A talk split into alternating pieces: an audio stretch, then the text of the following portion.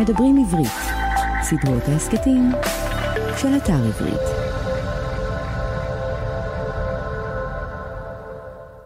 שלום, אני רפי טופז, ואתם מאזינים לסדרת ההסכתים כותבים עברית של אתר עברית. סדרה זו היא חלק ממדברים עברית, ערוץ ההסכתים של האתר. מדי פרק נפגוש סופר או סופרת ונדבר על הרצון או הדחף לכתוב, על החיים עצמם ושלל עיסוקים אחרים. והיום אני שמח לארח את הסופר שי אספריל. היי שי, נתחיל? נתחיל.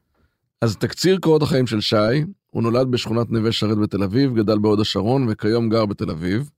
הוא בוגר לימודי משפטים וניהול באוניברסיטת תל אביב, וכיום נמנה עם סגל המרצים מן החוץ בפקולטה למשפטים של האוניברסיטה. בעברו היה עיתונאי חוקר בכלכליסט, בין כתבותיו הבולטות תחקיר שחשף לראשונה את פעילותה של חברת הסייבר NSO. בשנת 2019 פרסם את רומן השופט, וזכה בפרס היצירה לסופרים עבריים על שם ראש הממשלה לוי אשכול.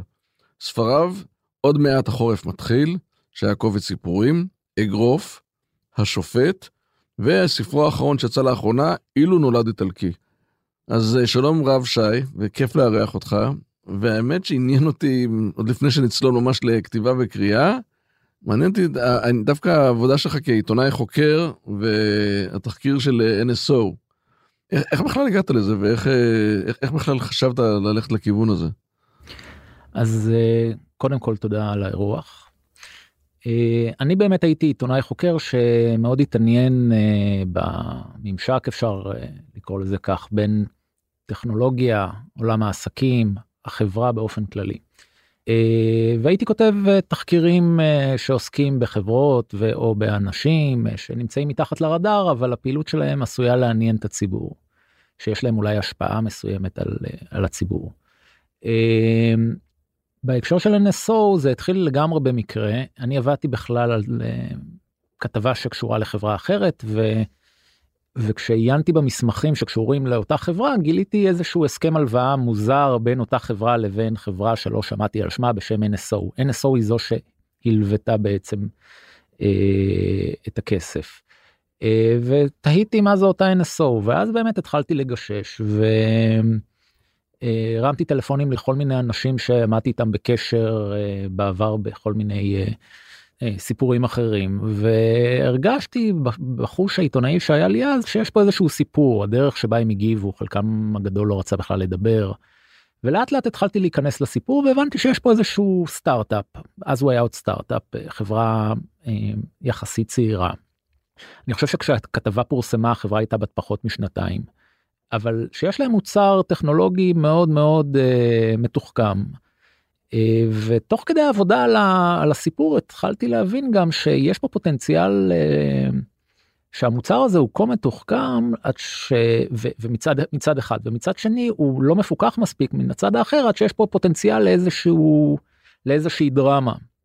אה, וזהו בשנת 2012 פורסם הסיפור על NSO אה, הוא אני לא חושב שהוא קיבל הוא לא זכה הוא לא היכה גלים אה, כפי שאולי היום היינו מצפים אני חושב שהסיפור לא לגמרי הובן עד הסוף כי זה היה סיפור על חברה סיפור מאוד עסקי. סוגיית הפרטיות הייתה פחות בכותרות מאשר כמה שנים מאוחר יותר. ורק ב-2016 כמדומני כשהיו פרסומים בחו"ל על הפריצה של אה, אה, של הפגסוס בעצם אה, המוצר של של NSO לאייפון של פעיל זכויות אדם אז בעצם העניין התחיל לתפוס תאוצה. זה מעניין בעצם כתיבה עיתונאית בטח סוג כזה של כתיבה זאת חוויה מאוד מאוד שונה מה, מהכתיבה, אתה יודע, שאתה כותב אה, רומן ואתה יושב לבד וכותב אה, בעצם ואף אחד אה, לא מעורב במה שאתה כותב, ופה יש כל הזמן, תוך כדי כתיבת הכתבה, המון המון סוגים של תקשורת ומשאים ומתנים, ו... והמוצר בעצם מורכב מאותו תהליך של כל הזמן סוגים של תקשורת. נכון, מצד אחד הסיפור באמת נבנה תוך כדי תקשורת עם גורמים אחרים. אה, מן הצד האחר אתה כן פועל לבד במובן מסוים כלומר אתה בעצם אה, זה שמזהה את הסיפור ואתה כגורם שנמצא במערכת לפחות במקרה שלי אה, אתה די ניצב כמי שמנהל את כל, ה, את כל האירוע. אתה זה שמזהה את הסיפור אתה זה שיוצר קשר עם מקורות אתה זה שבעצם משיג מידע כזה או אחר שכותב את הסיפור. בשלב מאוחר יחסית העורכים נכנסים לתמונה והיועצים המשפטיים המשפטיים אבל בסופו של דבר עדיין יש איזשהו מימד של בדידות גם בכתיבה עיתונאית מהסוג שאני הכרתי של אדם ש... של עיתונאי שבעצם אה, מתעניין באיזשהו סיפור ומתחיל לצלול לתוכו מבלי באמת לדעת איך הוא ייגמר אגב במקרה באופן באופן די דומה במובן הזה לכתיבה הספרותית כי גם כשאני כותב אה, אה, רומן או, או סיפור קצר אני לא באמת יודע איך הוא יסתיים. ואם באמת נחזור, אני אוהב לדבר עם אנשים ולהתחיל איתם דווקא מה, מהילדות ומהקריאה. אז uh, נחזור שבאמת אחורה רגע, ואתה בתור ילד שגדלת בנווה שרת, אתה היית ילד שקרא? כן, אני, אני למדתי בבית ספר שלצידו אה, הייתה ספרייה מאוד... uh, אז היא נראתה לי מפוארת. היום ביקרתי שם לפני כמה שנים, היא נראתה לי פתאום יותר קטנה, אבל כן. אז אני מאז שהתחלתי לקרוא אה, עניין הקריאה ילך עליי קסם מסיבה מסוימת שלא הצלחתי להבין אז ואני גם לא בטוח שאני מבין היום. ואני זוכר שאחרי בית הספר הייתי אה, הולך לספרייה כלומר הייתי חוזר הביתה אוכל ארוחת צהריים אבל הייתי חוזר לספרייה והייתי יושב שם שעות ארוכות כלומר הייתי יושב בספרייה אני זוכר את השטיחים מקיר לקיר את הכיסאות הנמוכים שהייתי יושב עליהם והייתי קורא. ובעצם אה, אימא שלי שזיהתה את חדוות הקריאה שלי באותן שנים התחילה לקנות לי ספרים הרבה מאוד ספרים בבית לא לא לא היו קוראים ספרים אבל אה, אימא שלי מאוד תמכה בתשוקה הזו אה, כבר מגיל צעיר. וכך מצאתי את עצמי קורא הרבה כילד קראתי הרבה מאוד. ומכאן אני יכול להתחבר גם לעניין הכתיבה. המחנכת שלי בכיתה א' וב' פרסמה ספר ספר uh, שמיועד לבני הנעורים, לנערות יותר נכון. אני חושב שזה היה כשהייתי בכיתה ב'. ותחשוב על הילד שבעצם הולך כל יום לספרייה ורואה בספרים משהו כמעט קדוש, ואז פתאום הוא מגלה שהמורה שלו, שהשם שלה uh, מתנוסס על, על כריכה של ספר, כלומר היא כתבה את הספר, זה, זה הקסים אותי בצורה שאני, אתה יודע, זה עבר ליד רוב, ליד כל שאר הילדים כאילו כלום. ואותי זה ואותי זה הקסים ואני זוכר שביום שגיליתי את זה הלכתי הביתה ואמרתי אני גם רוצה. אני בכיתה ב'. כן והתחלתי לכתוב איזשהו סיפור קצר אני זוכר שבאחת המחברות. ומשם זה התחיל כלומר המשכתי באמת לכתוב כלומר הייתי חוזר הביתה לפעמים הייתי קורא אבל הייתי גם חוזר אה, בשעות אחר הצהריים הייתי כותב סיפורים. אה, אז נושא הקריאה והכתיבה אצלך באמת היה מתחילת מכיתה א', זאת אומרת, ממש היית... אני הייתי, אה, זה, זה, זה משהו אה, שאתה, ש, שהוא מאוד מעניין וגם אפשר אה, לשמוע אה, אה, אנשים שעוסקים בסוגים אחרים של אומנות, אנשים שפתאום מתחילים לצייר או שפתאום המוזיקה, יש לי אח מוזיקאי וזו גם שאלה כאילו איך פתאום הדבר תפס אותו. וכן, אה, כיתה א', עניין הקריאה נראה לי כדבר, בזמנו נראה לי כדבר כאילו שמשך אותי אליו שם אני צריך להיות. לאורך השנים שקראת קראת סופרי מקור או שקראת הרבה ספרים מתורגמים בתור ילד? בתור ילד קראתי uh, גם ספרי מקור וגם uh, ספרות מתורגמת כלומר היום כששואלים אותי נגיד uh, מהו ספר הילדים שזכור לי לא שזכור שמאוד אהבתי אז אני תמיד מדבר על על ארון המכשפה. וארון הבגדים אריה המכשפה וארון הבגדים אבל אני זוכר שכילד למשל בכיתה ב' או ג' אני זוכר שהייתי אה, קורא הרבה מאוד ספרות אה, ספרות מקור של גליל אהרון פדר סדרת ג'ינג'י חסמבה בהמשך אה, סדרת אל עצמי של גליל אהרון פדר בהמשך את הליפים ואורי של סטר שטרייט וורצל ושרה גיבורת נילי בכור לבית, לבית אביב וכולי וכולי. עברו שנים ארוכות אבל אתה יודע עכשיו, כן. ששלפתי אותם אז כנראה שהם בכל זאת אה, ואז ואז בעצם הלכת למסלול של אה, כמובן אה, סיימת תיכון הלכת לצבא כן וכשבחרת מקצוע באוניברסיטה ספרות עבר לך בראש או שידעת שאתה שזה לא מקצוע או. לא לא לא רציתי ללמוד ספרות ואני אגיד את זה כך תמיד היה היה לי ברור מה אני והיה לי ברור מאז מאז ילדותי שגם אם לא הייתי באמת אבל היה ברור לי שאני במובן מסוים אה, יש לי נטייה אה, אפשר לקרוא לה ספרותית או הומניסטית. אה, מאוד התעניינתי, לא רק בספרות, התעניינתי כנער, התעניינתי בהיסטוריה ובפילוסופיה ובפסיכולוגיה. אבל כשהתחלתי ללמוד באוניברסיטה אמרתי לעצמי, ביני לבין עצמי אמרתי משהו כמו אתה לא באמת צריך את זה. כלומר דווקא רציתי משהו שהוא שהוא אם נרצה מתכתב יותר עם הארצי. וגם כמו ש... כמו שאמרתי לך אתמול בשיחה המוקדמת אני חושב הייתה לי איזושהי משיכה גם כשהייתי נער והייתי קורא או הייתי ילד ואז ואז כנער הייתה לי איזה משיכה אל, אל פעילויות שהן לכאורה מנוגדות לפעילות האינטלקטואלית הייתי ספורטאי הייתי משחק טניס כילד הייתי משחק כדורסל אה, כנער אה, בצבא הייתי ביחידה קרבית ואחרי שבאמת השתחררתי אז באמת אה, אמרתי לעצמי לא כלומר אתה לא באמת צריך את מה שממילא יש לך בוא אולי כאילו תנסה ללכת בנתיב קצת אחר. לא, לא, לא חשבתי להיות עורך דין. אה, כבר כשהתחלת ללמוד? לא כן. תכננת להיות עורך דין?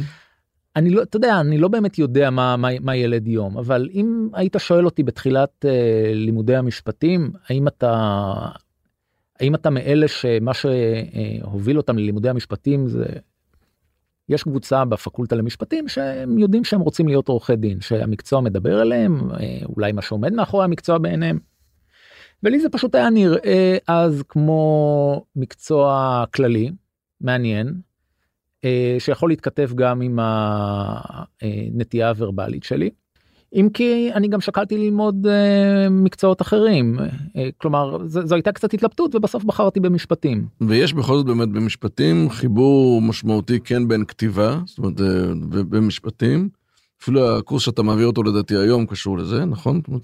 כן אני מעביר איזשהו אני מעביר קורס בפקולטה למשפטים בתל אביב שנקרא כתיבה יצירתית למשפטנים. שהוא בעצם קורס בכתיבה יוצרת אבל אה, אבל כזה שמתמקד בעצם אה, בעולם התוכן המשפטי כלומר אנחנו נתקלים בסוגיות משפטיות אבל אנחנו בעצם מנסים להפוך את אותן סוגיות לפיגום לכתיבה יצירתית. זה לא תמיד פשוט לקחת סטודנטים למשפטים שמשנה א' מתחילים אה, לכתוב, הרי מחנכים אותנו לכתוב בגבולות גזרה מאוד מסוימים. ואז לבוא ובעצם לנתץ את, את גבולות הגזרה האלה ולומר להם בעצם אנחנו עוסקים בתוכן המשפטי במקרה בקורס הזה הספציפי הזה. אבל אני רוצה שבעצם תצאו מאותן מאותם גבולות גזרה ובעצם תאפשרו לעצמכם לכתוב באופן קצת אחר. יכול להיות שאחר כך תוכלו לח, לחזור לאותם גבולות גזרה ולכתוב באופן קצת קצת אחר וגם יכול להיות שתרצו לכתוב באופן יצירתי ללא קשר לעולם המשפט והקורס הזה עשוי לעזור לכם. אה, וכן אני מסכים יש קשר בין בין כתיבה לבין אה, אה, לבין משפט בסופו של דבר משפט גם כשחושבים על זה משפט הוא, הוא, הוא דיסציפלינה שבה שולטים נרטיבים אתה צריך לדעת לבוא ו, ולבנות נרטיב. זה גם אגב מאוד מתחבר עוד פעם יש הרבה מאוד ספרים שנושא המשפט הוא משמעותי בתוכם. זאת אומרת הוא בלב הסיפור גם אצלך גם בשופט וגם באילו הייתי איטלקי. זה מאוד מאוד ניכר בעצם העולם המשפטי. כן אה, אני אני אה, בשני הספרים האלה שאתה מציין באמת יש גיבורים.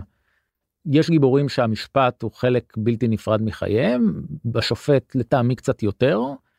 אה, זירת המשפט יותר נוכחת באילו נולד איטלקי הגיבור אחד הגיבורים של הספר ויקטור הוא עורך דין לדיני משפחה.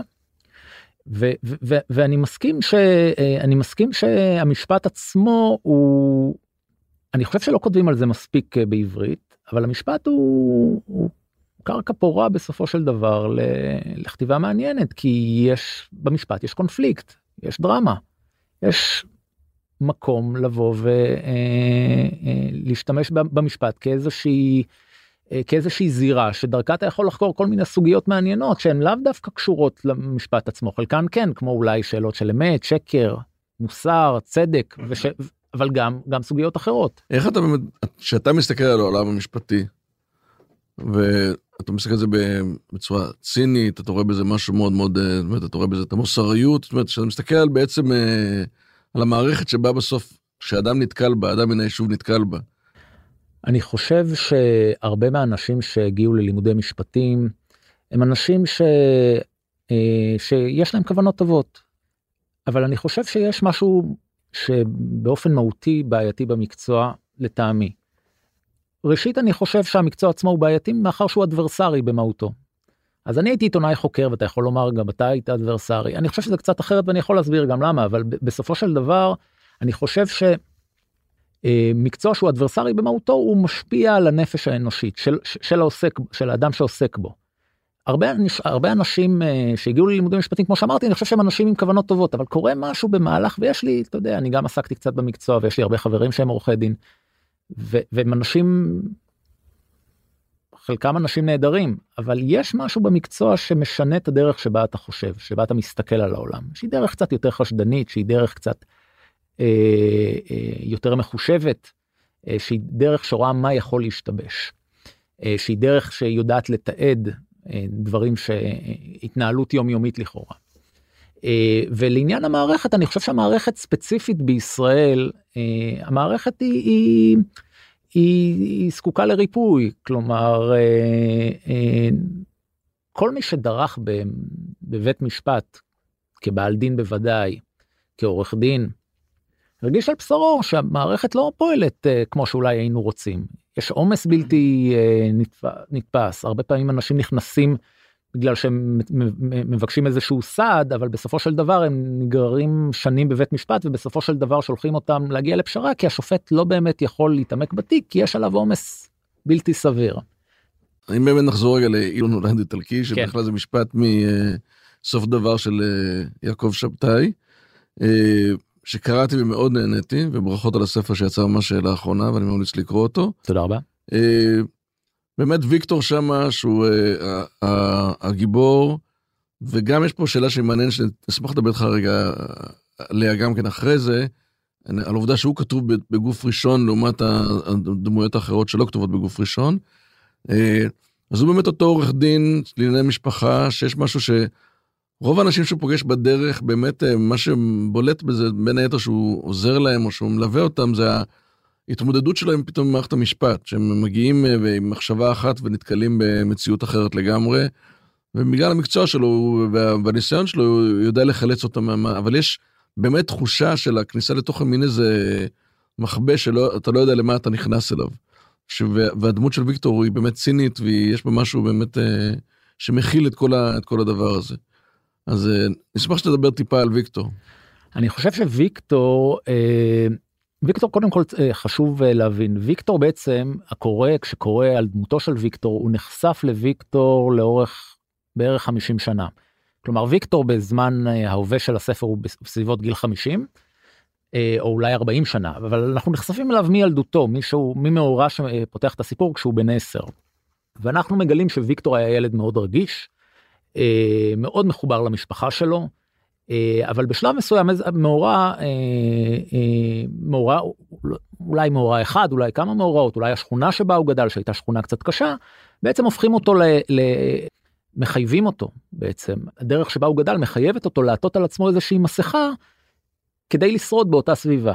הוא ילד מאוד רגיש וכדי לשרוד הוא צריך לעטות על עצמו איזושהי מסכה ואנחנו בעצם מלווים אותו כשהוא מתבגר ואנחנו מבינים גם את המקור לכך שהוא מבצע בחירות מאוד מסוימות שאולי קצת מנוכרות לגלין הפנימי שלו אבל הן מובנות לנו. ואז הוא מוצא את עצמו באמת בבגרותו ויש גם איזה מאורע בילדות שבעצם אולי מסביר את הבחירה במקצוע המשפטים אבל אה, אנחנו מוצאים אותו כעורך דין. ואז אנחנו מבינים אנחנו רואים שהוא הופך לעורך דין ציניקן ועוסק בתחום שהוא עצמו אומר שזה התחום הכי בזוי בעולם המשפט שזה דיני משפחה הוא מייצג אנשים בשנאות המשפחתיות שלהם, אה, בסכסוכים ובמריבות אה, בין בני זוג לשעבר, בין אחים שנלחמים על ירושות וכדומה. אה, יש פה עוד איזשהו דיסוננס או איזושהי סתירה אולי מובנית שהוא עצמו עומד עליה, שהרי הוא תמיד אמר על עצמו שהמשפחה שלו זה הדבר הכי חשוב לו. הוא אוהב את הוריו אהבת נפש, את אחיו הוא אוהב אהבת נפש, ובכל זאת זה המקצוע שהוא בחר לעצמו. ואני חושב ש... כמו שאמרת ויקטור אכן הופך להיות עורך דין ציניקן אבל דווקא בגלל שהוא בא שהגלעין הפנימי שלו הוא אותו ילד רגיש. הוא כן מאפשר לנו בעצם להסתכל על המערכת מתוך נקודת המבט של אה, בעל הדין שאולי סובל ממנה. כלומר הוא ציניקן והוא יודע להשיג מה שהוא רוצה עבור הלקוחות, אבל הוא יודע מה נכון ומה לא נכון, ומה טוב ומה לא טוב, ומה בסדר ומה לא בסדר.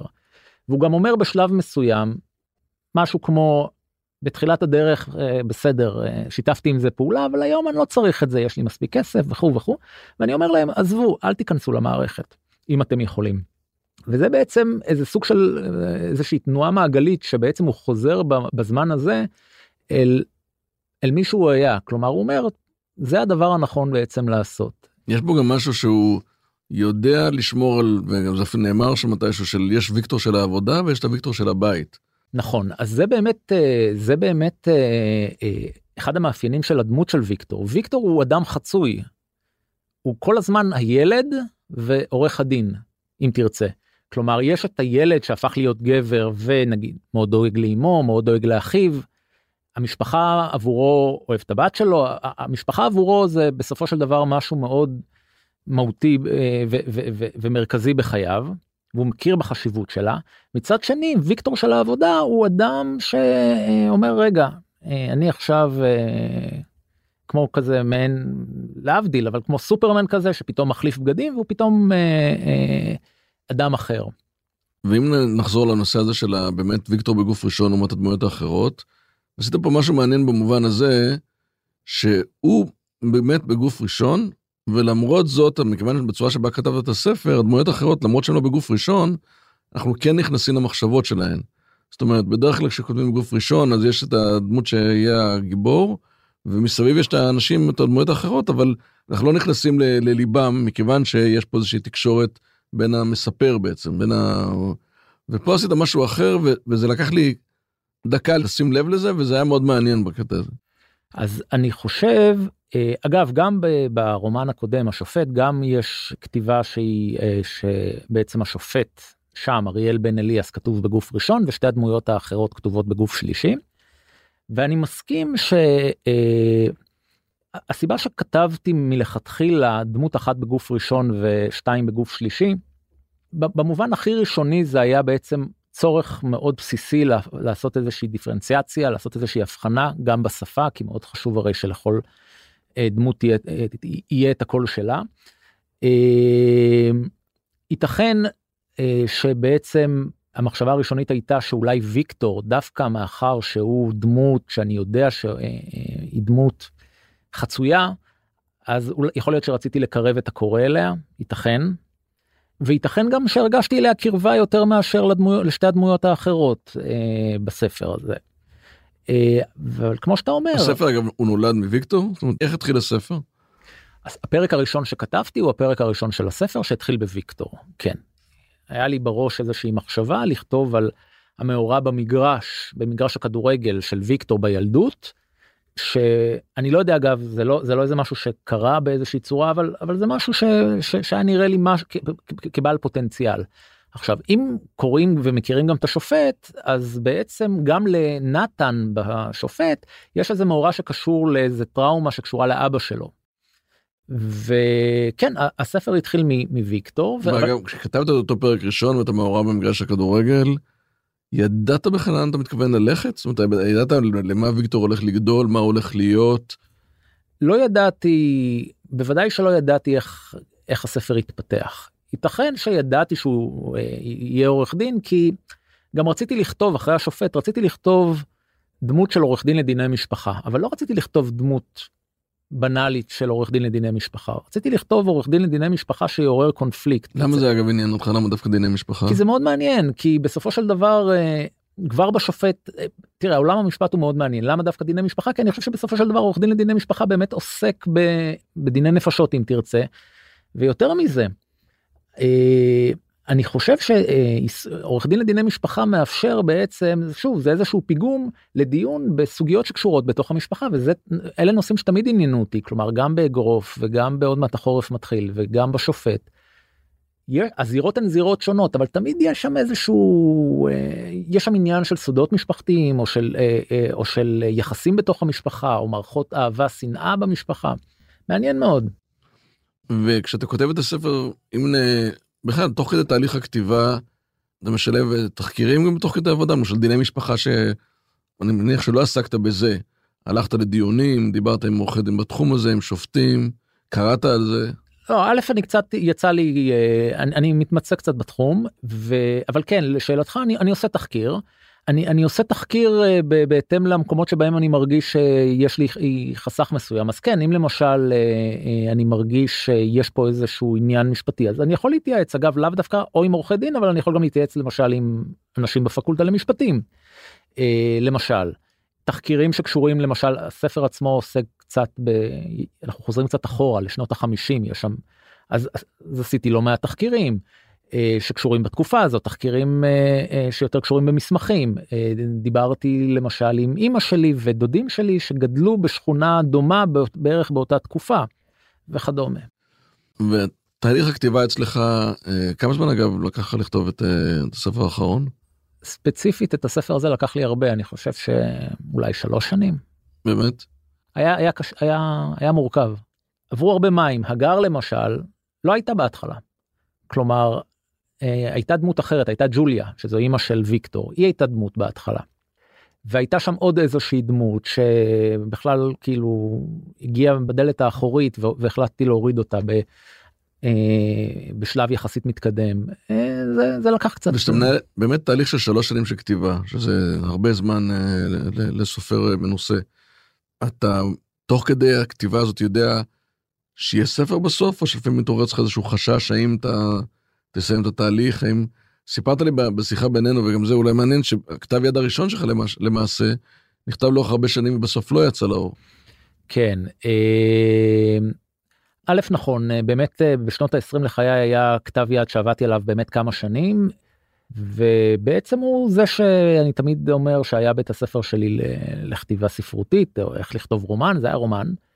Uh, הוא עבר הרבה תהליכים ובשלב מסוים הוא כמעט התק... הוא, הוא הייתה עורכת שיצרה קשר uh, והספר uh, היא אמרה שהיא מאוד רוצה לפרסם אותו אצלה אבל בהוצאה הייתה איזושהי התנגדות ובסוף בסופו של דבר הספר uh, לא התקבל להוצאה ואני החלטתי החלטתי לגנוז אותו uh, ואגב אני אני שמח שהוא לא התפרסם. Uh, כלומר לא היה קורה אסון אם הוא היה מתפרסם אבל אני חושב שזה זה, זה טוב שהוא לא התפרסם ואז באמת התחלתי איזושהי דרך חדשה. לעניין השאלה על אה, אילו נולד איטלקי אה, אני הרגשתי שיש פה סיפור אה, הרגשתי שיש פה ספר. אה, אבל מאחר שבאמת דובר בשלוש שנים אז אה, מן הסתם יש רגעים שאתה שואל את עצמך כן האם יכול להיות ש... יכול להיות שזה לא יקרה. אגב, לגבי השם עצמו, אילו נולד איטלקי, ובאמת הציטוט מיעקב שבתאי, אתה קודם כל מרגישים מאוד את אהבת הקריאה אצלך בספר עצמו ואת אהבת הספרות.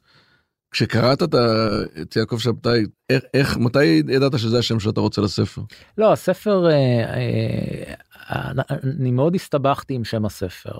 לא ידעתי איך לקרוא ל, לרומן, זה היה מאוד מורכב, באופן יחסי לפחות לספרים הקודמים שלי.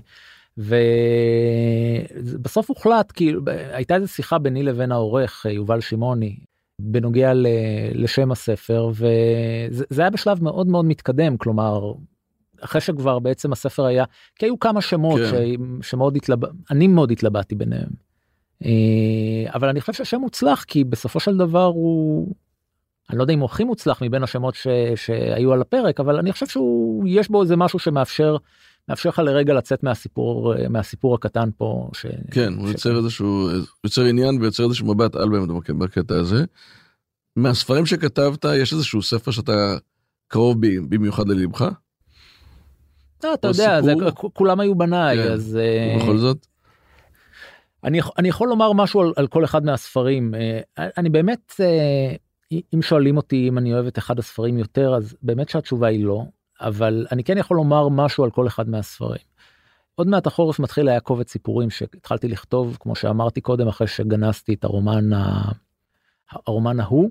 ומן הסתם אתה יודע זה קובץ הביקורים שלי הוא, הוא קודם כל כתוב כסיפורים הסיפורים הם מאוד אה, הם מאוד יצאו מהלב בתקופה ההיא כלומר אני יש לי קשר מאוד חזק לקובץ הסיפורים ו, וגם אה, הוא גם נכתב בתקופה שהייתה לא פשוטה בחיים שלי אה, ויש לי אליו איזשהו איזשהו רגש חם אבל אה, אבל אני מרגיש ככה גם לגבי הספרים הבאים אגרוף נכתב אגרוף בעיניי הוא ספר עם, עם הרבה עוצמות רגשיות.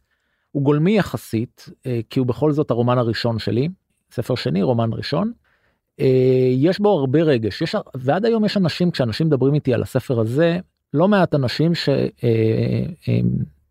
אני עוד לא יודע לגבי אילו נולד איטלקי אבל נניח שאוהבים את אגרוף יותר מאת השופט למרות שרוב האנשים מעדיפים את השופט אבל יש כאלה שחושבים שאגרוף הוא ספר עם עוצמות רגשיות מאוד מאוד חזקות. והשופט הוא ספר uh, שבסופו של דבר הוא כבר היה היווה איזה סוג של עליית מדרגה ספרותית. כי הוא היה הרבה יותר משוכלל מבחינה ספרותית הוא היה הוא הציב סוגיות יותר עמוקות הוא היה יותר שלם.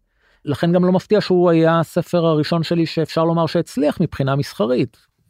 טוב הספר האחרון אה, אגב כשספר יוצא לאור אני מאוד אוהב את הספר האחרון כן, אני ש... מרגיש מאוד מאוד מאוד קרוב לספר האחרון ו- והכוח של אני יכול לומר שאילו נולד איטלקי להבדיל מהשופט בשופט יש עלילה מאוד uh, מפתיעה יש שם איזה אירוע מחולל שהוא מפתיע וסוחף.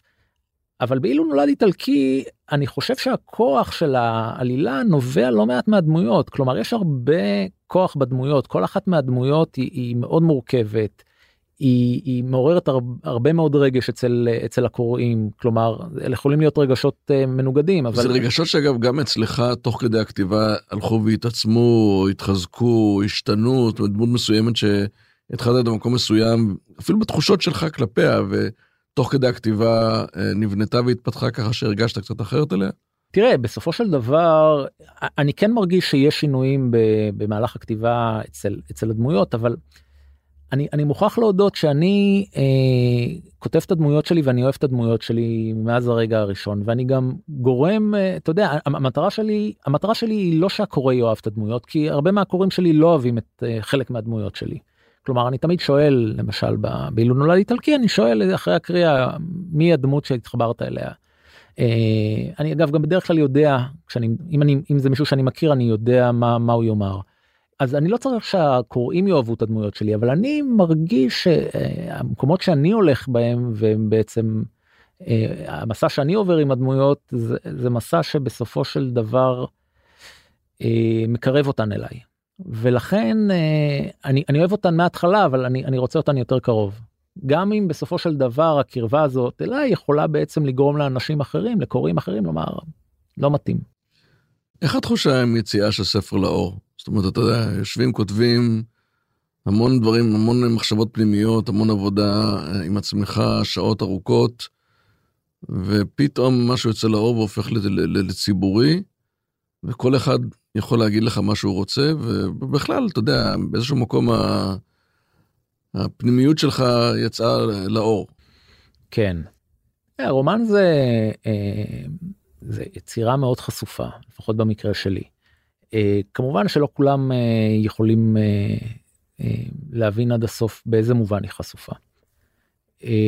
ההרגשה היא הרגשה, אני, אני מוכרח לומר בכנות, ההרגשה היא הרגשה טובה, יש הרגשה של הקלה. כלומר, אתה יושב לבד, ובסופו של דבר כתיבה של רומן זה לא באמת רק לכתוב סיפור, זה בעצם לבוא ו... לדבר עם עצמך במשך כל כך הרבה זמן לנסות להבין את העולם באמצעות הכתיבה ואתה עובד על זה כל כך הרבה זמן ואז אתה מוציא את זה. אז קודם כל יש הקלה מאוד גדולה. צד ההקלה אה, מן הסתם אתה אתה מאוד דרוך אתה רוצה לדעת איך הספר יתקבל אה, אה, אתה סקרן. אני לא אני אני יודע שלא מעט אנשים יציאה של ספר מלווה אצלם בחרדה. אצלי זה לא הרגש הדומיננטי אני באמת כל הספרים שהוצאתי וגם היום בדיעבד כשאני מסתכל עליהם אני שלם איתם אז יכול להיות שהייתי כותב קצת אחרת ספר א' או ב' או ג' כי מן הסתם תמיד מבט בדיעבד מאפשר לך לראות דברים שלא ראית בזמן אמת אבל ההבנה שלי היא שזה הדבר שהיה נכון לתקופתו. ובלי ספר הספר הראשון לא היה הספר השני ו... וכן הלאה. אז גם עכשיו הספר יצא אני מרוצה מאוד מאיכשהו והדרך שבה הוא התקבל היא, היא פחות משפיעה על הרגש שלי כלפיו. ואחרי שהספר יוצא אתה מיד חושב על הספר הבא. מה מאיר בך את הספר הבא יש לך כבר עכשיו יש לך מחשבות. אה, אני חושב שזה תלוי אני זוכר שנגיד את השופט אה, כמדומני התחלתי לכתוב אה, כש כשאגרוף לדעתי עדיין לא יצא. וכנ"ל גם אני חושב שאילו נולד איטלקי התחלתי לכתוב אותו בערך כשהשופט יצא אז כלומר בזמן הזה כבר התחלתי בפרויקט. והפעם לא הפעם אין לי אני אני מרגיש אני מרגיש שתעבור איזה תקופה מסוימת עד שאני אתחיל בפרויקט חדש. טוב נעבור לשאלון קצר בשמחה. בוקר או ערב? בוקר ללא ספק. בוקר מוקדם? בוקר מוקדם. מוסיקה או שקט? מוזיקה אבל בכתיבה שקט. ואיזה סוגי מוזיקה? אה, מאוד מגוון אבל אה, זה יכול לנוע בין פולק לבין רוק ישראלי אה, מ... מימים עברו. ספר או סדרה? ספר. אתה רואה סדרות? כן. חופשה או עבודה? זו שאלה טריקית כי תמיד עבודה בעיניי לא גם כשאני עובד אה, שלא בכתיבה ספרותית אז אה, זה, זה משהו שתמיד ידעתי איכשהו לשלב אותו בחיי השגרה אבל אני חושב שעבודה. וויסקי או בירה? יין. וואו תשובה טובה אדום או לבן? אדום. junk food או גורמה? אז גם משהו שאולי איזה איזושהי אפשרות שלישית אבל אם אני צריך אה, לבחור אז בוא נאמר junk food בריא כמו לא יודע חומוס. רומא או פריז? לא הייתי ברומא אבל אני אוהב את פריז. קר או חם? חם. כשאני אומר לך חם אתה חושב מה מה האסוציאציה שלך ב... קפה. למרות שאתה יודע אני מהר כאילו שאלתי קיץ חורף חם קר קפה קפה. מטרה או דרך? דרך ללא ספק. והאם תעדיף תמיד להקדים בשעה או לעולם לאחר ב-20 דקות? אני אעדיף לאחר ב-20 דקות. אבל היום הקדמת. מאחר שאני מקדים הרבה פעמים אז נראה לי שלאחר זה איזושהי תכונה נחשקת. שי תודה רבה היה מרתק. תודה רבה. שמחתי רפי. מאוד לארח אותך. גם אני שמחתי להתארח תודה רבה. האזנתם לכותבים עברית סדרת ראיונות עם סופרות וסופרים במסגרת ערוץ ההסכתים של אתר עברית.